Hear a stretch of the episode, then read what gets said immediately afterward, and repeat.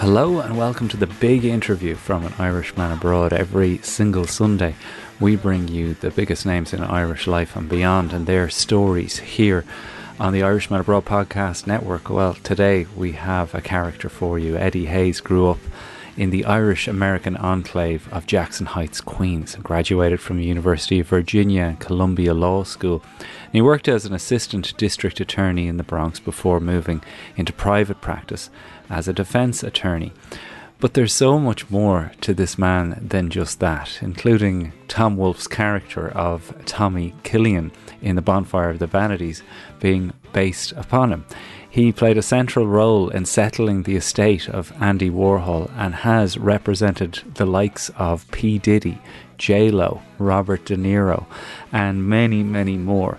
In New York, when somebody had a problem, they would often say, Get me Eddie Hayes. In Andy Warhol's diary, he mentions that Eddie Hayes, when he first met him, said, I can get you out of anything. This man has lived a life, and in his memoir, Mouthpiece, he recalls the horrendous childhood uh, he suffered at the hands of his alcoholic father. It's an unbelievable read. I really recommend you pick up Mouthpiece if you can. He is also a good friend of our friend Marion McKeown, and she is the one that set up this interview. I wanted to just get the opportunity to talk to this man. He uh, has so much to say. I'm delighted that we were able to grab an hour with him. Uh, you can hear the full conversation, of course, over on patreon.com forward slash Irishman Abroad. But here on iTunes and the free providers, we give you a good chunk of the first half of our interview. I hope you enjoy it. It's the Eddie Hayes episode of An Irishman Abroad. That's the small talk. Now let's get down to business. Now, your programme. What's the big idea? Well, they've grown to know the Irish much better. We've now got to know how largely their mind works. I moved over here and immediately I had to up my game. I could not have done the job I, I did for quite a number of years in Ireland. I had to go and earn my living in England. I think a lot of it's in my hair. I think there's a lot of Ireland in here. I had an Irish upbringing. 20 years after an Irishman couldn't get a fucking job, we had the presidency. It was some heightened awareness of how hard my tribe had had it in London. No blacks, no Irish, no dogs. Never has a nation so small inspired so much in another. So you could say there's always been a little green behind the red, white, and blue. Our family is very Irish, you know. Now, ladies and gentlemen, we have a very special announcement to make at this stage. Would you welcome, please, the wonderful Charlie Thrigo? Ed Hayes, it's fantastic to have you on The Irishman Abroad. Which do you prefer, Eddie, Edward, or Ed? Eddie. Eddie. Eddie. Okay, very good. Well, uh, you know, Eddie, I've prepared for this interview mainly through Marion McKeown, our good friend, our mutual friend, and our listeners, someone our listeners will know really well. And she had, you know, told me uh, about you some time ago, and I picked up your memoir, and I was surprised to read in the first chapter just how much violence was such a part of your upbringing as a as a kid, moving about the city. When you consider how much you became a negotiator and somebody who found the diplomatic solution to a lot of problems for people, there's an, quite a lot of there's only one way to sort this out, and that was through your fists. Well, my attitude towards negotiations is I always use the same phrase: "Let's be reasonable." There's no sense in making this into a problem. Okay, my attitude is if we can be reasonable, we're going to be reasonable. If we can't be reasonable, we're going to fight. And that's uh, that's obviously learned the hard way, because those streets that you grew up on were not reasonable places, and neither was your home. I mean, it is like the opening of the memoir, and we won't just talk about the memoir here in this interview, but it it really is a, it's an amazing read but it really grabs you by the lapels in that first moments and you describing you know the abuse that you suffered at the hands of your father i'd imagine dredging that up and trying to write it in such a way that it it really brought home to people exactly how severe the abuse was was extremely difficult. Oh, it was very difficult. I mean, I whenever I talk about my father uh, and my mother's reaction to it, I, I frequently start crying. So if I start crying during this interview, you know what it is. yeah, you know, you you obviously didn't write it by yourself. You had you had help to do to do the book, and I'd imagine that was woman. invaluable. No, I had a wonderful woman named Susan Lehman who I just adore. You know, Susan captures your voice, though. I mean, that's the the mark of Absolutely. a really great writer. Obviously, is like you don't for a moment. I, I like I couldn't believe that she was involved because it just seemed to come directly from your heart. And you know, the heartfelt moment in that opening uh, prologue is the kind of solemn and silent promise to yourself that the world is going to be more than this for me. This is not going to be the end of me, and I am going to go out and get more. That's something that maybe do you arrive at later in life, the realization that this is where this ambition was born, or is that something you consciously knew at the time? No. at the time, I only knew that my home was the most dangerous place in my life. And uh, actually, the street was pretty dangerous too because I had so many fights and I lost so many fights. So I, what I used to do was uh, go to the library and uh, read, and then I'd come out for a while. I'd get in a fight and lose, go back to the library. I was not. When you read about guys that, that were in a hundred street fights, uh, uh, it was me, but I lost ninety nine. that world must have felt like Rome in that it was so the establishment, the way it was, accept it or get out. But it was kind of the last days of a certain time. You you really lived through the last of a lot of things. Well, for one thing, is New York City was much more a white ethnic city then. I mean, you had very strong uh, Italian and Irish uh, presences, and many of whom were, you know, not that far away from their immigration, and um, so that was different. Now you have mostly Hispanic immigrants, and uh, they, uh, you have Dominic. Well, you have Dominicans mostly and Mexicans, but the Puerto Ricans have been here for quite a while. But the Dominicans are now a very powerful force in the city. They're the, they're the largest incoming group in the police department. The Irish part of this, though, comes up time and time again and is such a you know central part of your understanding of your identity. You were conscious of you know freedom fighters, you know the the IRA come out, you black and tans, the the songs and the the legend that that came with it. How rudimentary was the understanding now when you when you look back on it? Well, I think that relatively early I became conscious of uh, the fight for Irish freedom. Now, the words I'm, I'm I don't drink, but if you ever went into a bathroom and any Irish bar Brits out, you could rest assured we'd be on the walls.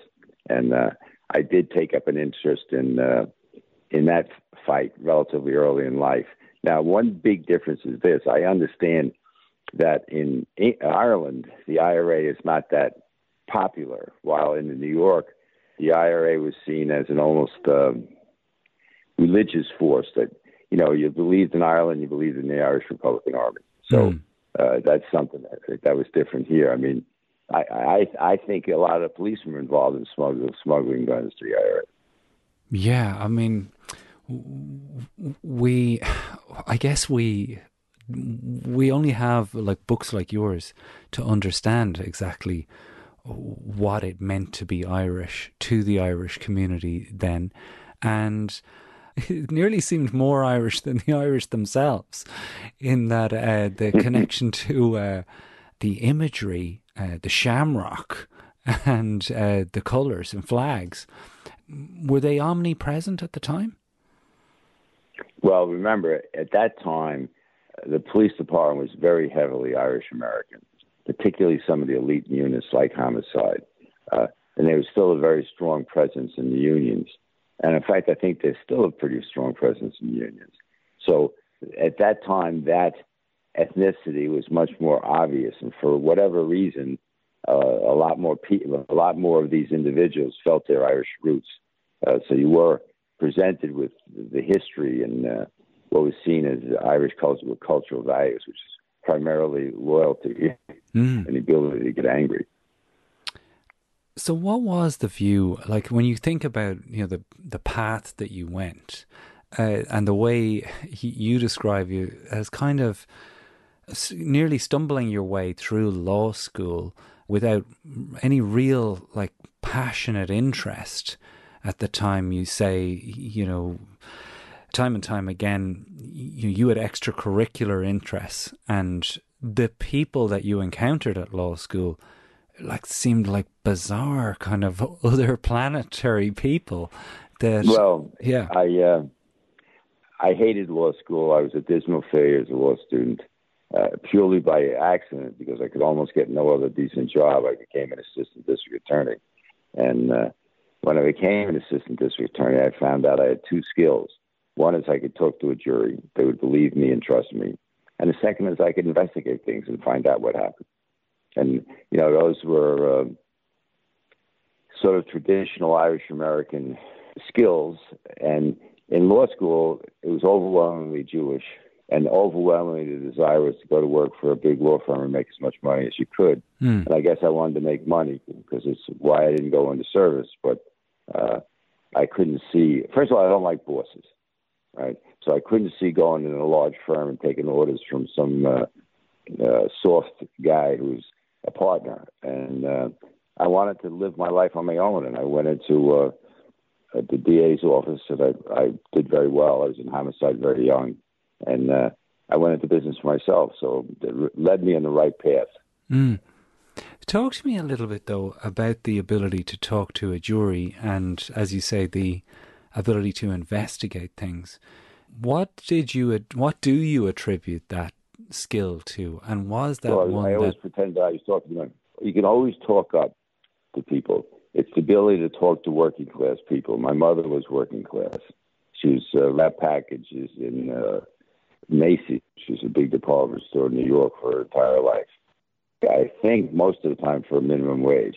My father was a drunk, so he, didn't do much of anything. But I understood through them what it was like to have heartache and uh, deal with people above you that were always sort of pushing you around.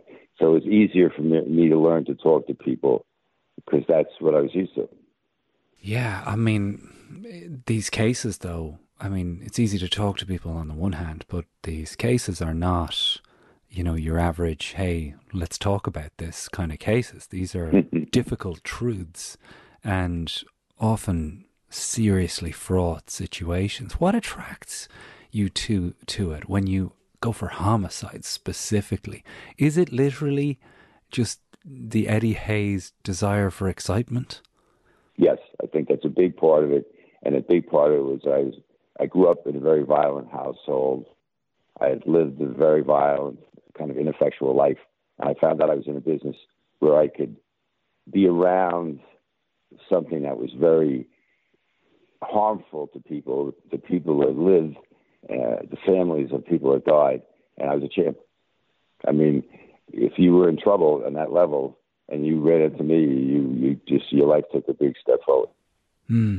You say you were investigating, and you know, at different points in the memoir, again, you you detail kind of hanging with these homicide cops and uh, nearly presenting yourself without uh, kind of you know just glossing over exactly your role, so as to get admission to crime scenes.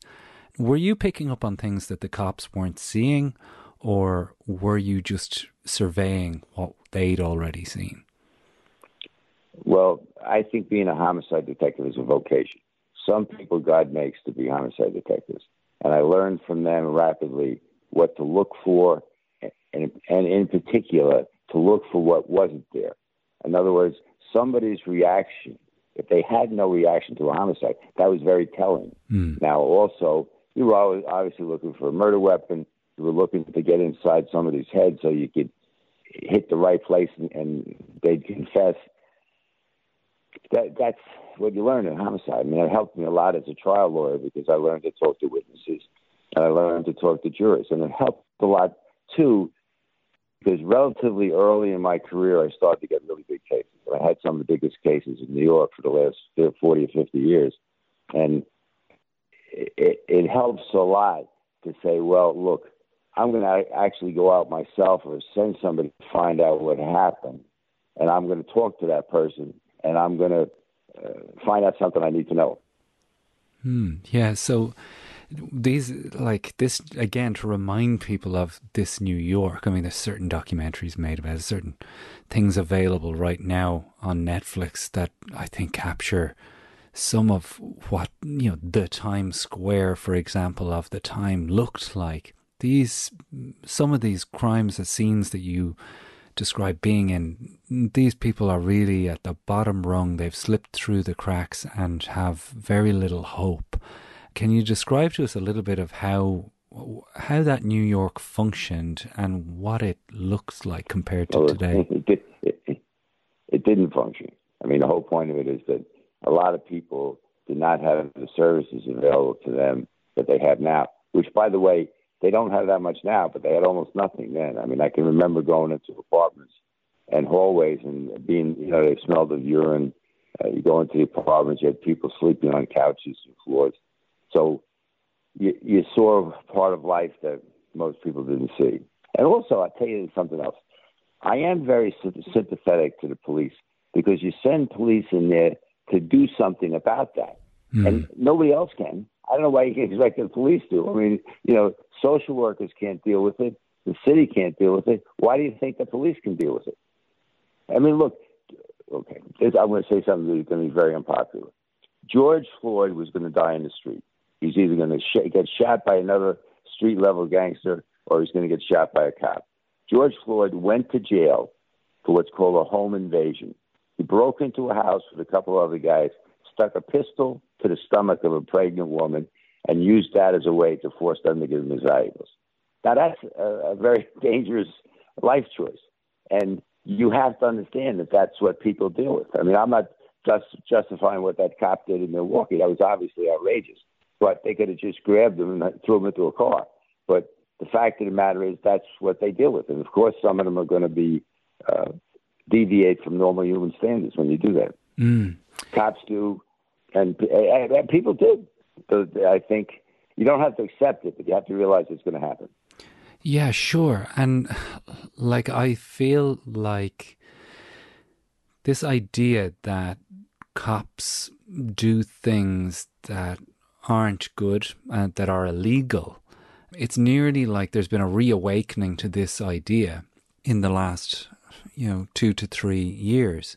But I'd imagine that the corruption, the stuff that is again connected with that period that you were working in homicide, is is something completely different to what we're seeing now, especially with the existence of, you know, body cameras and actual paper trails uh, for what cops well, there was were doing. Not, there was not much corruption then. I mean, no.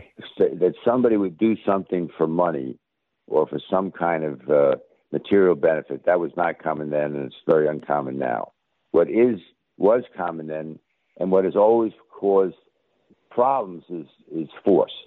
Right. One of the things is this: you cannot maintain control of the streets without force. I don't care what anybody says. If you go up to somebody and say, "Please be a community-minded citizen," and move off the street. It's, a lot of people are just not going to do it.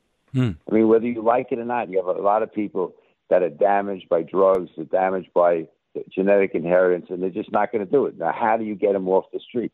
How do you get somebody, when you arrest them, to surrender rather than fight you? Well, that's when force comes in. And some people are, uh, uh, some cops misuse it. Very few, but some do. When do you ha- say enough is enough? Is there a point, or is there a particular crime that takes place where you go, I, I, I, I can't do this anymore? Well, there's a point called the law. Uh, you're supposed to subdue somebody, not have them to death. I will tell you that when I I oh, oh no, I, I, mean, I mean, just in your career, Eddie. I, I mean, like you know, you're working in homicide, and you know there there has to be a desensitization there just it's impossible to see the things you saw to work on the cases you did without feeling a certain numbness at some point. Was that what eventually took you away from it? No, I, I think what took me away from it was I wanted to go on with my life, and uh, I once said to a bunch of cops once came to me and said, "Well, we think you should be a policeman," and I said, "Look, I've, nobody's going to take care of my mother except me. There's nobody in my mother's life that's capable of giving, doing for her what I'd like to do." And I think that's why why I left, not just because of my mother, because of, you know greed and the normal human failings, but uh, I had learned by that time I could do things that other people couldn't do, and I would do things that other people wouldn't do.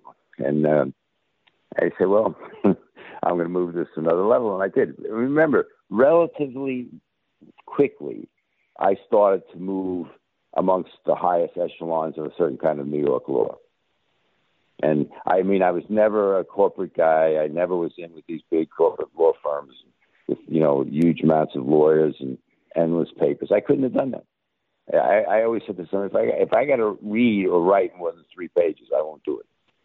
I never I never wrote a letter longer than two pages. I would just say, hey, look, you don't we don't agree. Let's go to trial. I had lived a life that most lawyers did not know. I mean, I'd lived. Uh, I don't drink. I don't smoke. I've never had a cup of coffee. Uh, I don't use drugs, but I did stay out late. Uh, I did uh, go, go with women from all levels of society, and I, I was just a willing guy. I was ready. I mean, uh, that was uh, Tom. Used, Tom Wolfe used to refer to me as Ready Eddie. If you said, "Will you do this?" I always said yes, even if I had no idea how to do it. I mean, so many people don't possess that green light that you're describing there. Why do you think you didn't have uh, the fear? I, I grew up. I had no choice. What was I going to do? That's where I lived. I guess hedge your bets was is what most people do. They go say yes to some things and say no to others. I mean, Tom Wolfe obviously recognized and loved this in you.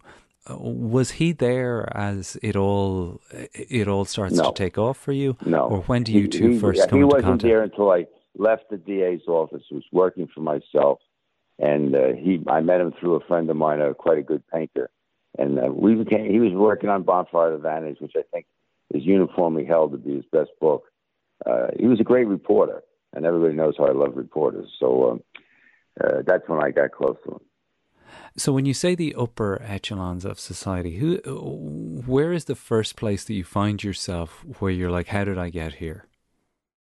In the honest truth, I think is at nightclubs, staying out late at night, going to places that other people didn't know existed, being involved with women that other men would find intimidating, and then also being able to go into court and take cases that other people were afraid of, and I wasn't afraid of. Mm, th- those cases when you say other people were afraid of, is that specifically organized crime, or is that more? No, I no. was never big on organized crime. I mean, first of all, I don't find that way of life very attractive, and I think lawyers that get sucked into it almost always have heartache. So I never really was involved very much with Italian American organized crime. The only organized crime I was involved with really was the police department. From relatively early on, I had very strong police connections, and they it was not so much that they were corrupt because they weren't corrupt. They it was a culture that was pretty violent. Now remember, by and large, it was an Irish Italian force, many of whom had grown up in the same neighborhoods.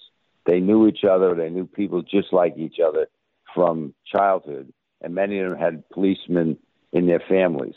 So uh, it was not a, it was a culture I was accustomed to. I, I, I was the smartest kid in the neighborhood when I was, you know, ten. I was the smartest lawyer on the block by the time I was thirty, and uh, they all came to me. And the other thing is, I don't. I always say nothing. People, I don't know nothing. what I do know, I don't know. right? So they know they they they knew I would never talk. You know, if they did something, uh, it was nobody was going to know but me.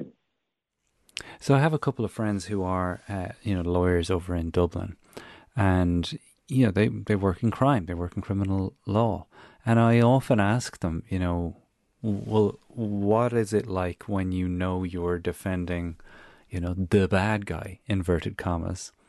do you just quickly come to the point of realizing everybody deserves good legal representation, or is there at any point a part of you that's like uh, uh, this this this guy? I, uh, I don't I don't like Look, it. I don't, I get a do, good feeling. I don't do crimes. I don't do crimes against women. I don't do crimes against children. That's basically that's my rules. Those are your Oh, rules. the other thing I won't do is I don't care if a cop does something wrong, but one thing I will not tolerate is a cop that frames somebody, accuses somebody, or tries to accuse somebody when they didn't do it. That's absolutely unacceptable to me. Um, was that frequent? No, it was not frequent.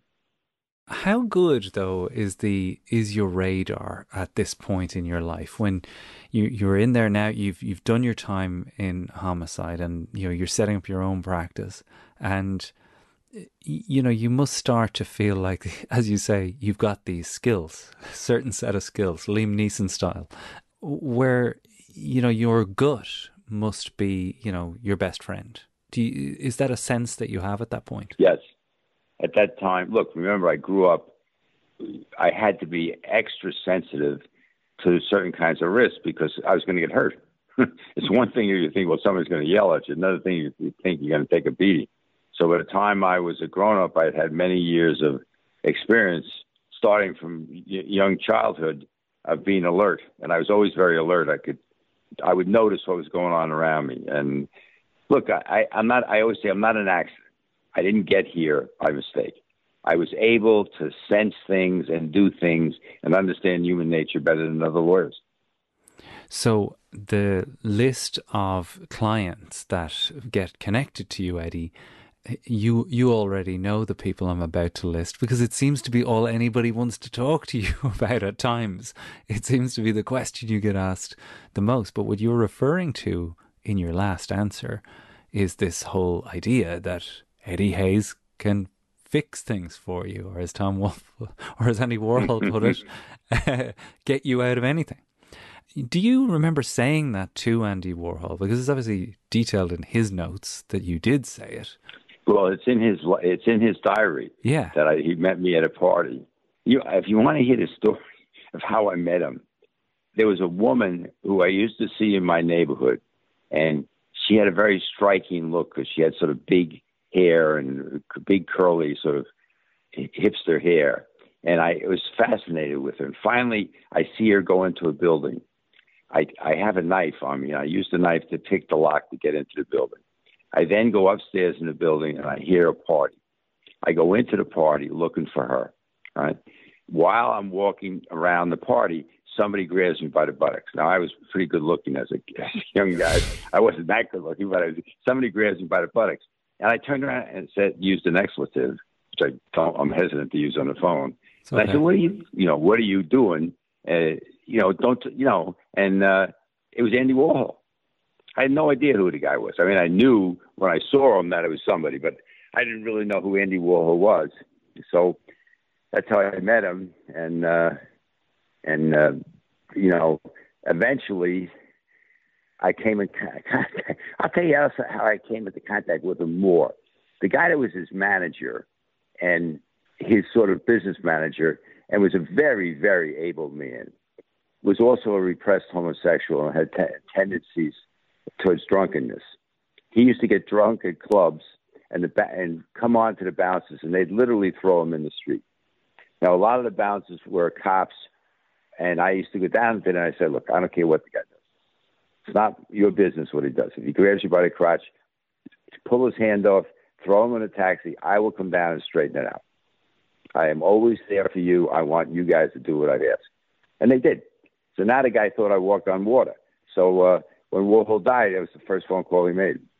I made him talk to my wife. My wife was pregnant. And I said, Oh my God.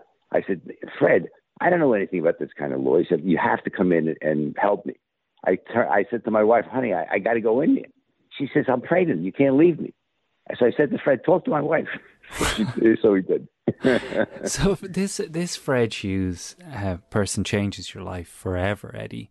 And I don't feel like you've ever been asked about the point of leaving your pregnant wife. Like I am aware that you get this call on the night that Andy Warhol tragically passes, and I don't know if we've heard, you know, what you're walking into when you go down there. You Well- throw on a suit Well, you. first of all, first of all, I call some of the homicide detectives. I say, look, fellas, meet me at this location. I want absolute control of this location. I don't want anybody to go in. I don't want anybody to come out. I don't want anybody to leave with uh, with anything unless I say so. That's it. I don't care wh- what you have to do to people. Nobody goes in and out of that building. And if Hughes leaves, wherever he goes, I want you guys to go with him, and you may have to hurt somebody. Right? So he did. When he uh, left the building, there was, you know, were homicide detectives with him. And uh, I'll tell you another funny story. I said to the detectives, I said, look, give the place a toss. Find out what's in here. So they did. And one of them came up to me and said, hey, you better come see us. And I came, and it was a bunch of videotapes of teenage boys with gigantic penises.